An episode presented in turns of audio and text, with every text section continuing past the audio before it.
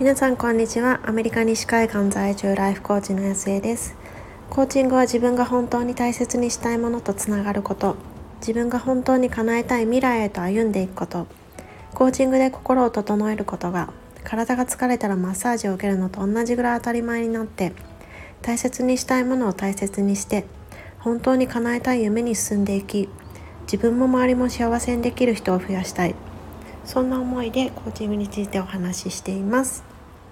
え皆さんこんにちは。今こちらは5月19日金曜日の、えっと、朝10時半になったところです、えやっと金曜日というかもう金曜日という感じでなんか今週夫がすごいバタバタしていて半分ぐらい夜も会食でいなかったし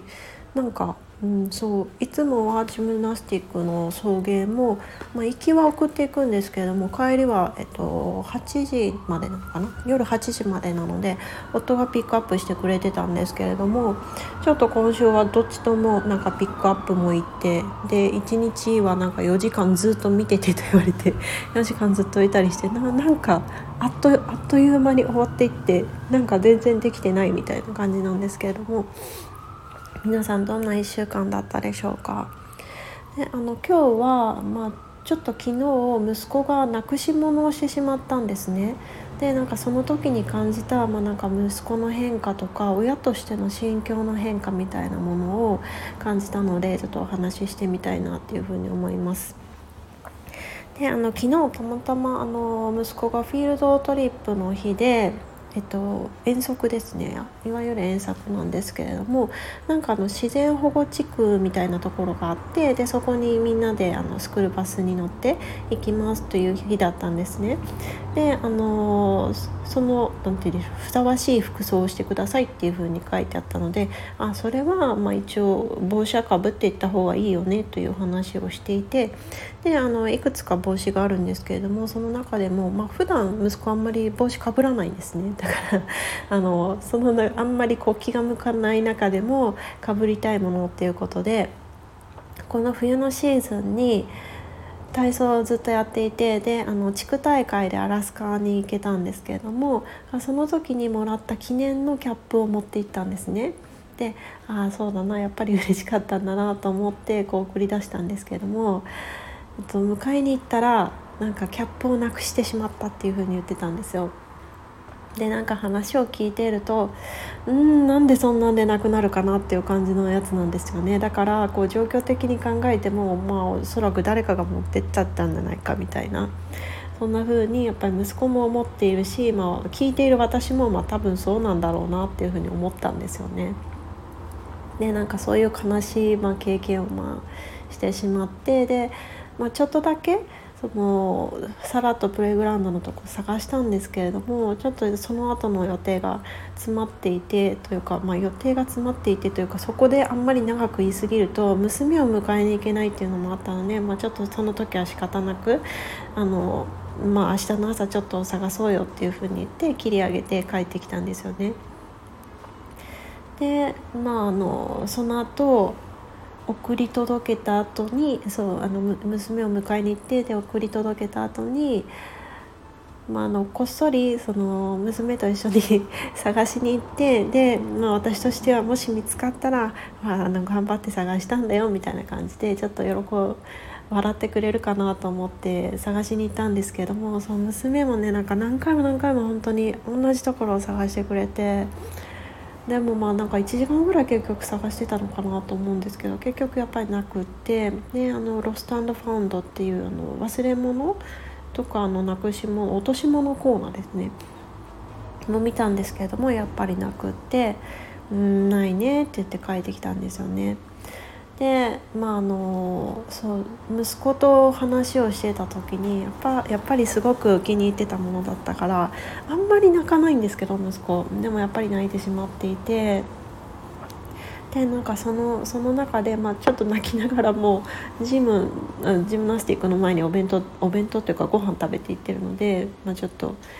息を整えないとご飯食べれないじゃないですか。それでなんかちょっと食べながらこうふっとあの私私に対してなんか今まで物なく大切大事なものなくしたことあるっていうふうに聞かれたんですよね。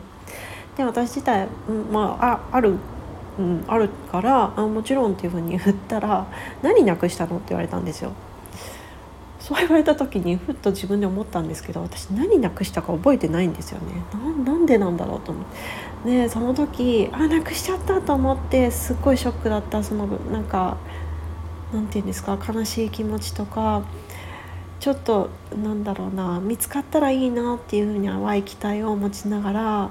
こう自分の来た道をすごいなんかこう下向きながらこう探したこととかそれでもなくってああっていう風にすごいがっかりしてで確かになんかプレゼントだった気がするんですよね。なんかそういうこう気持ちをうんどうやって言おうかなとか何かいろいろ考えてたなっていうその状況だったりとかその時の気持ちの動きみたいなものはすごいこう鮮明に覚えてるんですけどでも何なくしたっけっていう なんかねそんな感じだったんですよね。でなんかそれを何なくしたかなっていうふうにこう言ってたら息子はキョトンってして「なんで？なんで？覚えてないの?」みたいな感じでなんか信じられないみたいな目で見られたんですけれども。なんかうん面白いですよね。だからまあその時は本当にまあ、渦中にいる時はすごい悲しくてすごいなってるけどでも、まあ、忘れていくものなんだなっていうふうにこう改めて思ったのと、まあ、多分息子自体はそんなにそこまでね今まではそういう感情の激しい動きっていうのはなかったかもしれないから、まあ、息子なりにこうこれからそういう、まあ、ガーってこう悲しかったり悔しかったりそういうことがあったとしても時の流れの中でままた違う目の前のことに集中していってっていうのをこう経験していく、まあそのまあ、最初のことではねもちろんないと思うんですけれども、まあ、でもそういうことをこう意識しだす年齢になってきたのかなっていうふうに思ったんですよね。でなんかそんな中でこうそう息子なりになんもうマミよくわからんみたいな感じの顔をしながらも明日どうしようかなどなんかあまあ学校でなくしたので先生にちょっと相談してみようかなとかプリンシパルに行って全校放送を流してもらおうかなとかなんかいろいろ言ってたんですけれどもふんふんって聞きながらなんかこうああ頼もしいなっていうふうに思ったんですけれども。そうなんかここまで聞かれてなんかちょっと薄々感じる方がいらっしゃると思うんですけれども私なんか今回の一件でなんか自分ものすごい客観的に見てるなっていうふうに思ったんですよね。でまあ、もしかしたら今までだったら「えなくしちゃったのかわいそうどうしよう何自分がどうしてあげれるんだ何がしてあげれるんだろう」みたいなふうに考えてまあ、もしかしたらその先生に対してこうこうこういうことがあったらしくてなんかちょっと状況的に不思議なんですけれどもでも物理的にはもう学校にはなさそうでであのもしかしたらそのお友達の影響かもしれないからなんかちょっとこうみんなの前でホームルームとかにあのトーマの帽子知らないみたいな感じで聞いてもらえませんかっていうふうにもしかしたらお願いお願いしてたかもしれないでもなんか今回なんか不思議とそういう気持ちにはならなかったんですよね。でなんかそう夫にももちろんあのなんだろう息子が帽子をなくしてしまってっていうのはまあすぐ LINE をしたら「えー、かわいそうに」みたいな感じになったんですけども夫も夫でなんかなんだろうなそう先生にコンタクトしてあげようよとかねそういうことは今回はなんか言わなかったんですよね。でやっぱりなんなんだろうな多分私たちの中でこう息子に対する信頼っていうのがものすごく大きくなってきてるんだろうなっていうのをなんだか感じました。だから私たちがどうこうこう手助けしなきゃいけない存在ではもはやなくってまあもともとねなかったとは思うんですけれどももうそういう気持ちではなくって、まあ、この子ならちゃんと自分がどう思っているかっていうのも先生に伝えたりその、まあ、友達とのトラブルであれば友達に伝えることもできるしなんだろうなちゃんと自分の力でやっていけるこのこのまあ彼にとってはもう間違いなく壁ですよね。を超えていけるっていう風に本当になんか信じてるんだろうなって。だからこうやって一歩引いてうんそうそうなんだねそうなんだねって。まあもちろん悲しい気持ちには一緒にこう、うん、楽しいよねっていう風に使ってはいるもののでもなんかこう一歩引いてっていう風に見れてるんだろうなっていう風に思います。でなんか夫もすごい変わったなっていうふうに思ったんですよね。なんか、まあ、もちろんかわいそうだねどうしようかっていうふうに言うんですけれどもその一方でなんかちょっとなんだろうなこうまあ普通だと思うんですけど自己責任的なところも結構強くていやでもさそもそもさこう暑いからって言って帽子をこう外してその辺のポールにポンってかけといたら、まあ、それがダメなんじゃないのみたいなことを、ま、本人に言っちゃう、うんまあ、正直なんですよね。そうやって言っちゃうようなところがあったのに今回全然そういうことがなかったんですよね。だから本当になんだろうなこう責めてもしょうがない、うん、責めるっていうのはやっぱりそう信頼してない信頼してない。だからだからお前ダメなんだろうっていうことじゃないですか結局。だからなんかそういう思いが全くなくなったからそうそういうなんかネガティブなこう傷結果的に傷つけるような言葉ももう出てくる余地がなかったんだろうなっていうふうに思うんですよね。だからなんか私たちその夫婦の中で息子に対する信頼っていうのが本当に大きくなっていっててでだだからこそなんか今回まあちょっと悲しい出来事ではあったんですけれどもそういうことになんか改めて気づけた。でまあ今まだ学校に行ってるので帰ってきてないので彼が実際どうしたっていうのはちょっとわからないんですけどまだでもきっと彼なりに自分の中でこう納得できるようなあの方法をしていると思うしで、まあ、それをなんか、うん、当たり前のようにしてるんだろうなっていうふうになんかこう大きく構えていられるなんかそんな、うん、